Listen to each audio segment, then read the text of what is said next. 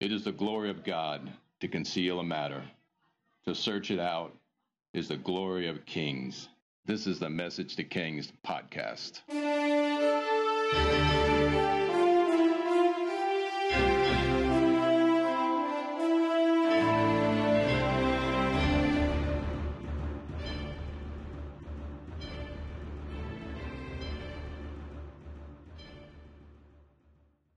Episode 293 The Kingdom Parables Part 4 The Treasure Parables. Matthew 13 44. The kingdom of heaven is like treasure hidden in a field. When a man found it, he hid it again, and then in his joy went and sold all that he had and bought that field. Again, the kingdom of heaven is like a merchant looking for fine pearls. And when he found one of great value, he went away and sold everything he had and bought it. What I love about these parables is the transactional use of business language. And we're technically left the agrarian language of the day to speak of great treasure. It's not relatable to the normal demographic, but it is. Everyone has dreamed and daydreamed of winning the lottery or discovering treasure. It's so true. Now, Jesus uses this language to speak of you and me, or the church, or Israel with this same language.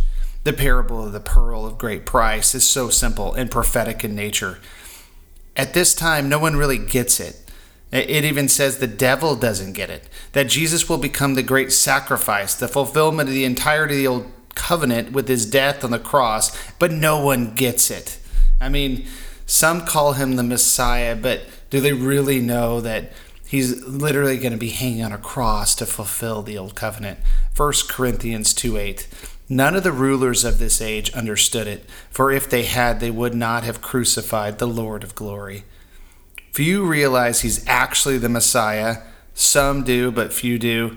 But does anyone fathom the the the unlimitless love that God would give his true son Jesus to die on the cross to fulfill the covenant? I doubt it. Now think about this in the context of the knowledge of the day and the business law language of exchange in mind. Here's the business language for service exchange. To trade services for goods and or money. The simplest form of legal language for business exchanges is this that material goods or the business equivalent of money is exchanged for a product or a service. Legally, it's an exchange of one thing for another. Legally, both sides must fulfill each side of the agreement for it to be complete, and once it is, the legal agreement, a legal legal conclusion is that one person comes out with uh, an exchange of services or an action or goods in exchange for money or something that they did. That's the conclusion of the illegal agreement. In the case of the Old Testament, sin must be covered by the sacrifices of the blood of bulls and goats or sheep. Jesus is coming to bring a new covenant by fulfilling the old covenant by his shed blood and bringing a better one. Now, the parable again Matthew 13 45. Again, the kingdom of heaven is like a merchant looking for fine pearls. And when he found one of great value, he went away and sold everything he had and bought it. In this case, God himself is the merchant, for it says in 2 Chronicles 16:9, "For the eyes of the Lord range through the earth and to strengthen those whose hearts are fully committed to him." So God is searching for men that are hungry, uh, for him to fulfill them, uh, for him to um, fill them with righteousness. He's looking throughout the earth for those who seek him, for he will find them. God is looking for his fine pearls, the pearl of great price. So, who is the pearl? It's you, it's me. 1 Timothy 2 4. He desires that all men to be saved and to come to the knowledge of the truth. So, despite our free will, God is desiring everyone's salvation. The issue is who will accept him. He's looking throughout the whole earth for his own and he will find those who accept him for what God searches for, he will find. And in summary, the merchant is looking for that pearl of great price, and that pearl of great price is you. You are the valuable treasure. You are created in the image of God Himself, just a little lower than God Himself, above the angels, it actually says in one verse. You were created the image of God. What else do you need to know? You were created to be part of a family of God, of His DNA, His image, His character, if you're willing to accept it. You are the pearl of great price. For when He found you among many throngs of believers or people out there, among the simple to the great leaders of history who accepted Him, people with righteous hearts, you and me, He did something that is astounding beyond astounding.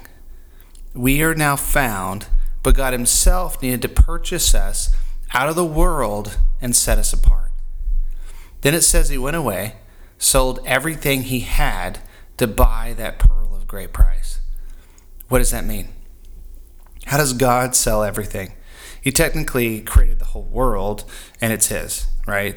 Um, but these verses explain it was with Jesus, God's only Son, that He sells everything. And the greatest price one can pay for anything is their life, their greatest compassion. Um, in the case of the Father God, it was the giving of his one and only Son. It was Jesus himself who actually said this. John 3:16 For God so loved the world that he gave his one and only son that whoever believes in him should not perish but have everlasting life. Romans 5 8. But God demonstrates his own love toward us in that while we were still sinners, Christ died for us. 1 Corinthians 5:21 For he made him who knew no sin to be sin for us that we might become the righteousness of God in him. 1 Corinthians 6:20 For you were bought at a price. It's pretty clean language, right? So now we're going to this business language transition. You know, it says that the merchant sold everything that he had and bought that pearl of great price. For you were bought at a price, and the price was Jesus' death. Therefore, glorify God in your body and in your spirit, which are God's. 1 Corinthians 7:23 You were bought at a price. Do not become slaves of men. There was no other way for God to redeem the world. The old covenant and the sacrifice of bulls and goats and sheep wasn't enough. It required a permanent fulfillment of the law. You are the pearl of great price. And Father God, as the merchant, gave everything so that he could restore a relationship with us.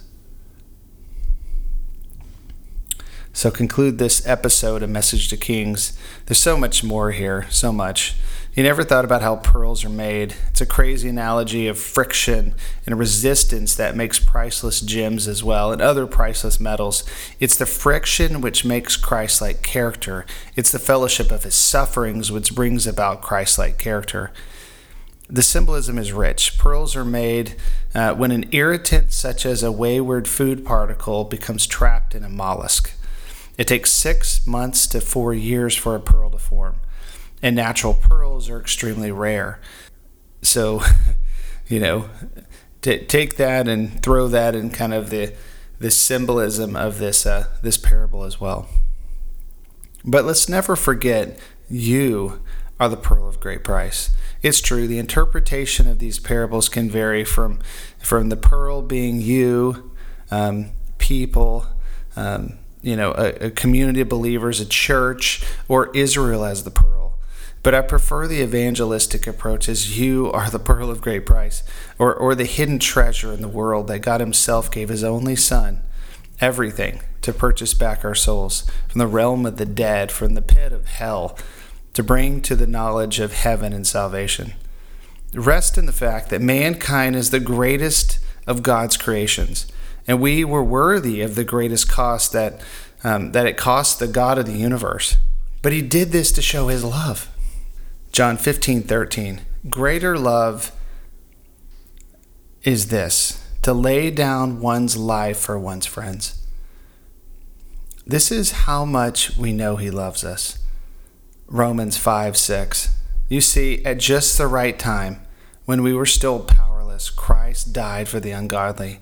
Very rarely will anyone die for a righteous person, though for a good person someone might possibly dare to die. But God demonstrates his own love for us in this while we were still sinners, Christ died for us. Your soul, your salvation, was so important to God that he was willing to suffer and die to fulfill a covenant, all in order to create a greater one.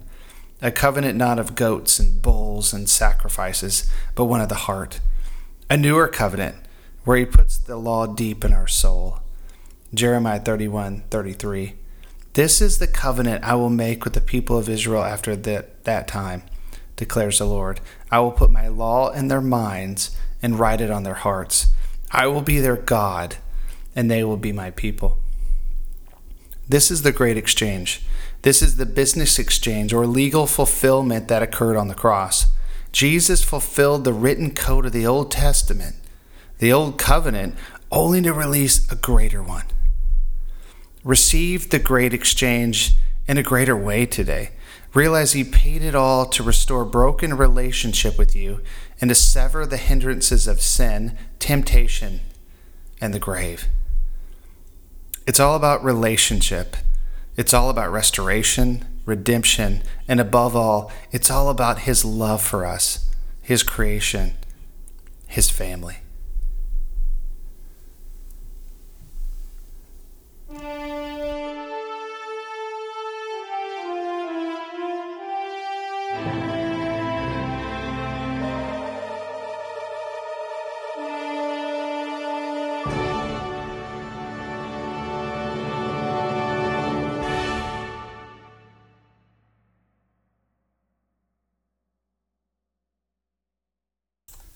Thanks for joining us for this episode of Message to Kings. Check out the website, messagetokings.com, or feel free to connect with us at messagetokings at gmail.com.